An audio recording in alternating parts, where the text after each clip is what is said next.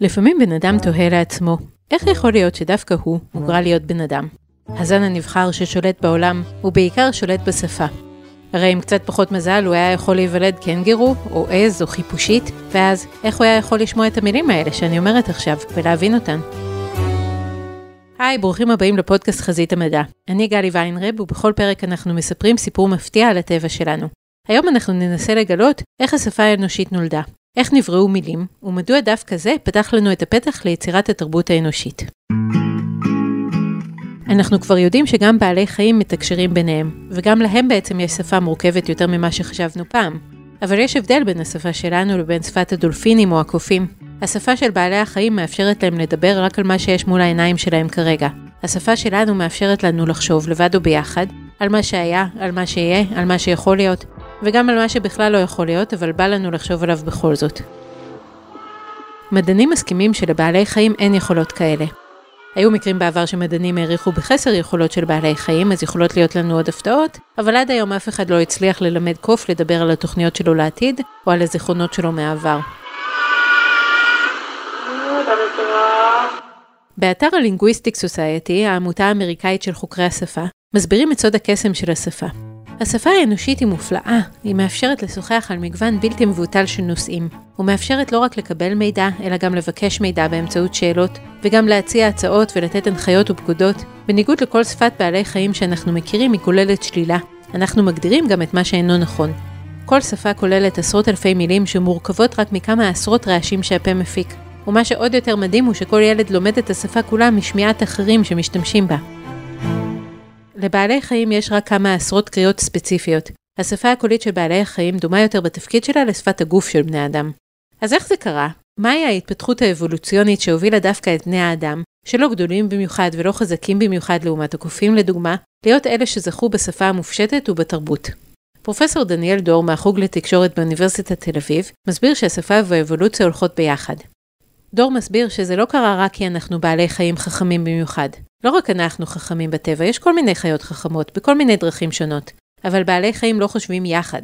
הם קוראים קריאות שהפירוש שלהם הוא, תביא את זה, אני יותר חזק ממך, או יזמין מין. אבל הם לא אומרים, לי יש ידע ולך יש ידע, ואם נתקשר כל אחד את הידע שלו לשני, נגיע לפתרון שלא היינו יכולים להגיע אליו לבד. מה לגבי נמלים או דבורים? אלה חיות שפועלות בסנכרון מדהים. נמלים משדרות אחת לשנייה איפה יש אוכל, הולכות בשורה ישרה, סוחבות יחד משקלים גדולים בהרבה ממה שכל אחת מהן הייתה סוחבת לבד, אבל הן לא יודעות שהן מסונכרנות, או ככה לפחות אנחנו חושבים היום. כלומר, כל נמלה מריחה את הפרומונים שהנמלה הקודמת הפרישה והולכת בעקבותיהם. כל נמלה יודעת באינסטינקט להיות רחוקה או קרובה במידה הרצויה לכל נמלה אחרת. אבל אף פעם לא ראינו שתי נמלים יושבות ומתכננות יחד. אני אקח את הרגל הזו של הג'וק, את תקחי את הרגל השנייה שלו. דור אומר שיש איזשהו רצון של הקהילה המדעית לראות בנמלים מין מוח אחד, שכל נמלה היא כמו תא עצב אחד בתוכו. אבל בינתיים אין עדות אמיתית לזה שכן הנמלים הזה באמת מצליח להפיק איזושהי תודעה משותפת. לעומת זאת, כשבני אדם מחברים מוח למוח, השלם הוא יותר מסך חלקיו. אז איך בני האדם נהיו שונים מכל היתר? כדי לדמיין את ההתפתחות של השפה, תדמיינו שאתם צריכים לעשות פעולה משותפת. למשל להוציא רכב מחניה מסובכת עם אדם שדובר עברית, לעומת אדם שדובר סווהילית. אם מי שדובר עברית זה יהיה קל, אבל גם עם מי שמדבר שפה אחרת זה יהיה אפשרי, בשילוב של זעקות ותנועות ידיים. זו נקראת תקשורת מימטית. בני האדם התחילו לדבר ביניהם בתקשורת מימטית כנראה לפני שני מיליון שנה. המעבר הזה היה לא פחות ממהפכני, הוא אפשר לבני אדם ליצור חברה שבה לכל אחד יש תפקיד, ציידים ולקטים ושומרים על המחנה ומשגיחים על הילדים. התקשורת המימטית שונה מהשפה של החיות. היא כוללת למשל הצבעה על משהו ומבט משותף אליו. היא כוללת גם הדגמה. נכון, גם בעלי החיים לומדים מחיקוי, אבל אין להם הדגמה מכוונת. הם עושים, והצעירים שלהם מחקים את המעשה. בני האדם התחילו כנראה לפני כבר שני מיליון שנה להדגים בכוונה, בידיעה שמישהו אחר לומד מהדגמה. הדרך מהדגמה להצגה לטקסים היא יחסית ברורה. אם אימא שימפנזה משתמשת במקל כדי להוציא טרמיטים מהאדמה, היא יכולה לשים לב ששימפנזון הקטן מביט בה, ולהשאיר לו את המקל ליד הבור כדי להזמין אותו לעשות את אותו דבר. אבל היא לא תדגים לו תוך כדי שהיא מביטה לו בעיניים לראות שהוא מבין. החוקרים מאמינים שההבנה שלה, את מה שמתהווה לו במוח כשהוא רואה את ההדגמה, מאוד מוגבלת. ואצל כל חיה שהיא לא קוף, אין אפילו את זה. בעלי החיים מביטים בעיניים בעיקר במהלך עימות. דור אומר שהחברה האנושית שתקשרה רק בתקשורת מימטית, כנראה החזיקה מעמד יותר ממיליון שנה, והתבססה מאוד על הדגמות כדי להעביר מידע. למשל, אם יצאתם מהמחנה למשך כמה ימים ורציתם להגיד לחבר שלכם שנשאר במחנה מה ראיתם, אז יכולתם להציג את מה שקרה. אבל שפה כמו שאנחנו מכירים אותה היום, עושה עוד יותר מזה.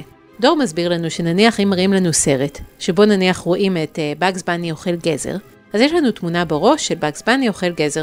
אבל אם אני אומרת לכם עכשיו, באגס בני אוכל גזר, אני בעצם לא מציגה לכם תמונה, אני אומרת, מכירים באגס בני? אוקיי. תוציאו את התיקייה של באגס בני, עכשיו מכירים גזר? יודעים מה זה לאכול? עכשיו תחברו את שלושת הרעיונות האלה יחד, ותחברו אותם לתמונה מנטלית אחת.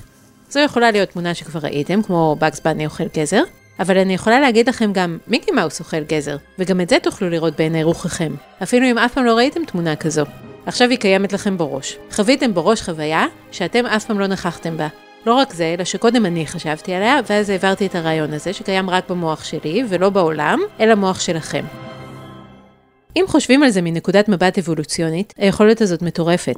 אנשים אומרים עד היום, אני מאמין רק למה שאני רואה, אבל כל העולם שלנו מבוסס לטוב או לרע, על אמונה שלנו בדברים שלא ראינו בעיניים שלנו. היכולת הזאת היא זו שאפשרה לנו להיות המין היחיד בטבע, שגורם לטבע להשתנות במקום שהוא עצמו ישתנה כדי לשרוד בטבע. השפה בעצם עשתה שינוי ענק באבולוציה של בני אדם. אם פעם הכישורים החשובים היו מי רץ מהר, מי יודע לצוד, פתאום הדבר החשוב הוא הכישורים החברתיים. להיות מסוגל לקחת חלק בתוכנית משותפת ולהשפיע על התכנון של התוכנית המשותפת, ככה שאתה תרוויח ממנה כמה שיותר. כשבני האדם התחילו לצאת מהמחנה ולדווח על מה שראו למי שנשאר מאחור, הם התחילו להצטרך גם מגוון של מילים. אם אדם קדמון אחד רוצה להגיד לשני איפה יש עצים למדורה, הוא צריך להגיד את המילה עצים, הוא צריך לדבר על מקומות וכיוונים, הוא צריך שהאדם הקדמון השני יבין מה הוא מנסה להגיד לו בכלל ולמה. אז איך התפתחנו מההדגמות הטקסיות שלנו ומהשפה המימטית לשפה שיש בה המון מילים? זה קרה בערך לפני 100 אלף שנה, ככה חושבים.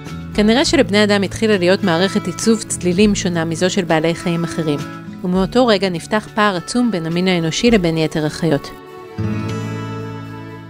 דוקטור דלית אסולין מהחוג ללשון עברית באוניברסיטת חיפה אומרת שלמרבה הצער שפה מדוברת לא משאירה סימנים, ולכן לא יודעים בדיוק מתי התחילו בני אדם לדבר ממש. אבל אפשר למקם את נקודת ההתחלה לפני בערך 100 אלף שנה, כשמתחילים לראות עדויות לטקסים ואומנות שנראה שרק שפה מדוברת יכולה לתווך.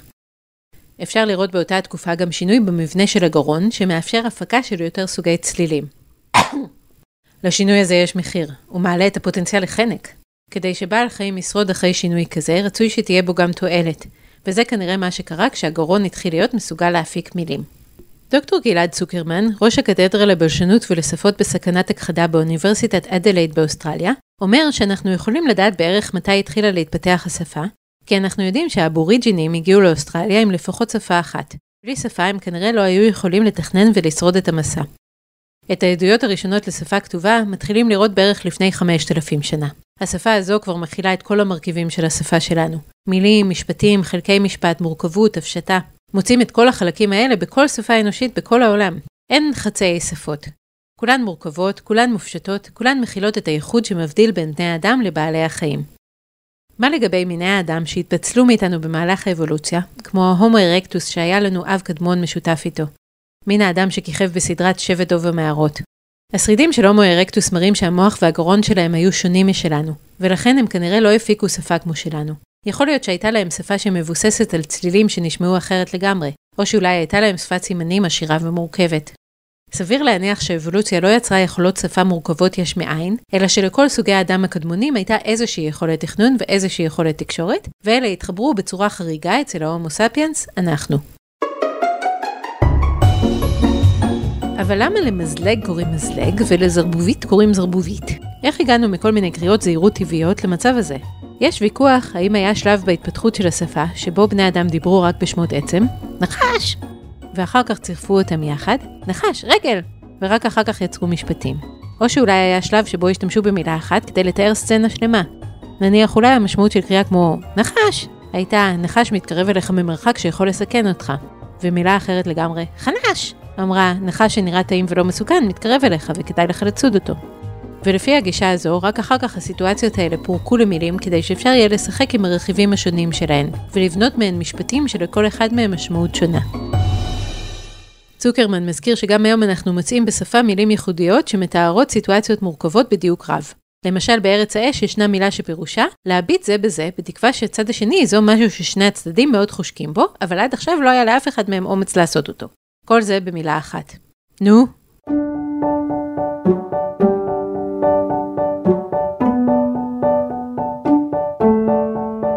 החוקרים שחושבים שקודם אמרנו שמות עצם, ואז חיברנו שני שמות עצם יחד, אומרים שככה בעצם ילדים מתחילים לדבר, וגם אנשים שמתחילים ללמוד שפה חדשה וצריכים להתחיל לתקשר בה. ככה או ככה, כדי להתחיל להביע באמצעות מילים הרבה רעיונות מורכבים, היה צריך להגדיל משמעותית את אוצר המילים, ואז קרה תהליך שאנחנו קוראים לו דיגיטציה של השפה. כלומר, פירקו את המילים לצלילי בסיס, ובמקום שתהיה לכל צליל משמעות יחידה, אוי! נוצרה שפה שבה מחברים כמה יחידות צליל למילה עם משמעות. חיבור של אותו רצף צלילים בסדר אחר יכול לשנות את המשמעות שלהם לגמרי, נגיד אויסטר שונה מסטריאו. כשזה קרה, גדל בבת אחת מספר המילים האפשריות בשפה. אבל אם חוזרים לשאלה המקורית לגבי המזלג והזרבובית, איך בעצם מתחבר רצף צלילים מסוים לחפץ מסוים? אנחנו לא כל כך רואים קשר בין השם לבין החפץ. אין בדרך כלל דמיון בין השם לבין איזשהו קול שהחפץ עושה, או קול שאנחנו עושים כשאנחנו משתמשים בו. אסולין אומרת שזו אחת השאלות המסתוריות ביותר בחקר השפה. אנחנו רואים מילים מתפתחות זו מזו, אבל אף אחד לא יודע איך נולדו המילים הראשונות בכל שפה. יש מילים שונות כל כך לאותו דבר בשפות שונות, ומילים דומות בשפות שונות שיש להן משמעויות אחרות לגמרי. אולי המילים הראשונות הגיעו מחיקוי של צלילים בטבע, אבל היום יש לנו מעט מאוד מילים שמחקות צלילים. ולא רק זה, אלא שאפילו המילים האלה מושפעות ממבנה השפה שלנו. למשל, בעברית הכלב עושה have ובאנגלית ווף. כי בכל שפה החיקוי של הצליל שעושה הכלב תואם לצלילים שנפוצים בשפה הזו. אפילו קריאות ספונטניות הן תואמות שפה. מישהו שאין לו צליל חטא בשפה לא יגיד אח כשהוא נתקל בשולחן. השאלה הזו מופיעה כבר אצל אפלטון. הוא שואל, אם מילים מייצגות את מה שיש בטבע או רעיונות שיש לנו במוח, איך זה שיש בכלל יותר משפה אחת? צוקרמן מסביר שאם אני ואתם מסכימים שהמילה גמל מייצגת גמל, אין שום צורך שהמילה גמל תהיה דומה איכשהו לדבר הזה שקוראים לו גמל. יותר חשוב שהיא תהיה ברורה לשומע, ושונה מאוד למשל מהמילה סוס. אפשר לראות בשפת הסימנים הבינלאומית את ההבדל בינה לבין שפת גוף. בשפת הסימנים המילים מוסכמות ומספיק מובחנות אחת מהשנייה כדי שנדע בדיוק למה מי שמסמן מתכוון.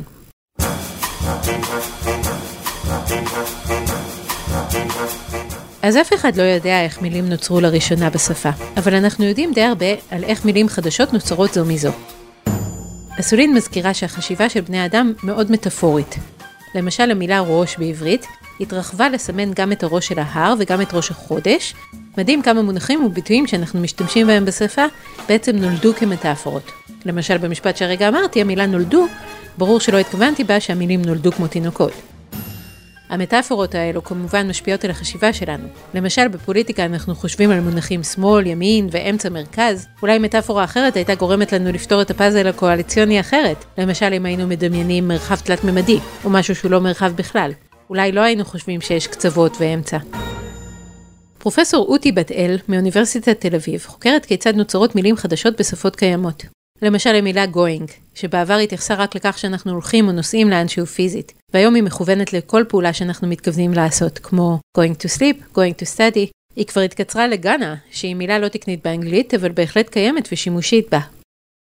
לפעמים מילים חדשות מושאלות משפה אחרת, כמו לסבלט, או ששם העצם הופך לפועל כמו לגגל בגוגל. בעברית הפועל החדש חייב להשתלב באחד מבנייני הפעלים הקיימים. מבוגרים וילדים ממציאים מילים חדשות ומבינים אותם באופן טבעי. למשל בספר של מאיר שלו, רוני ונעמי והדוב יעקב, ברור לכולם מה הכוונה בקומקום, קמקם לי מים. או כשילד בגן השעשועים אומר לאבא שלו, תגליץ' אותי במגלשה, הוא יכול לומר לו גם, קרסל אותי בקרוסלה. זה יהיה משעשע, אך גם מובן. אלה לא חייבים להיות פעלים הגזורים משמות עצם. הם גם יכולים להיות איחוי של שתי מילים, כמו צינתוק, צלצול וניתוק. בתל אומרת שכשאנחנו מחליטים איזה צירוף נשמע טוב, אנחנו בעצם מפעילים כללי דקדוק טבעיים במוח. להשתמש בפקס זה לפקסס, למרות שאפשר היה לומר גם לפקס. יש גם מילה כזו, אבל בנוסף כנראה היה לנו רצון טבעי לשמור על צליל הקס, שמאוד אופייני למילה המקורית. האקדמיה ללשון עברית ממציאה מילים כל הזמן, חלק ממש מצליחות וחלק לא. מה יקבע אם מילה תתפוס? קודם כל היא צריכה לעמוד בכללים טבעיים ולהיות נוחה לשימוש. למשל את המילה סך רחוק, שהוצאה בעבר כמילה עברית לטלפון, אי אפשר להפוך לפועל, כמו לטלפן. אי אפשר להגיד לסכרחק. כן, הבנתם. היום באקדמיה ללשון כבר יודעים את הכללים האלה. אחרי שיצרנו מילה נוחה, הסוד הוא פשוט שיווק. אם משתמשים במילה בתקשורת, היא תתפוס. למשל, בהקשר של מחלת הקורונה, עלתה הצעה לקרוא לה נזרת, שזה נשמע קצת כמו מחלה, כמו נזלת או שאלת, וגם מכיל את המילה נזר, שזה כתר, ולהתנזר, שזה מה שאנחנו עושים בגלל הקורונה. הבעיה היא שקורונה היא מילה מאוד נוחה לדובר העברית, ואין לאנשים צורך להחליף אותה. אם היום מנסים להתעקש איתנו על COVID-19, מילה מאוד לא נוחה בעברית, אולי לנזרת היה יותר סיכוי. אם כל כלי התקשורת היו פתאום מתחילים להשתמש במילה נזרת, אולי גם זה היה עוזר. אבל היא לא תצוץ בשפה יש מאין באופן טבעי.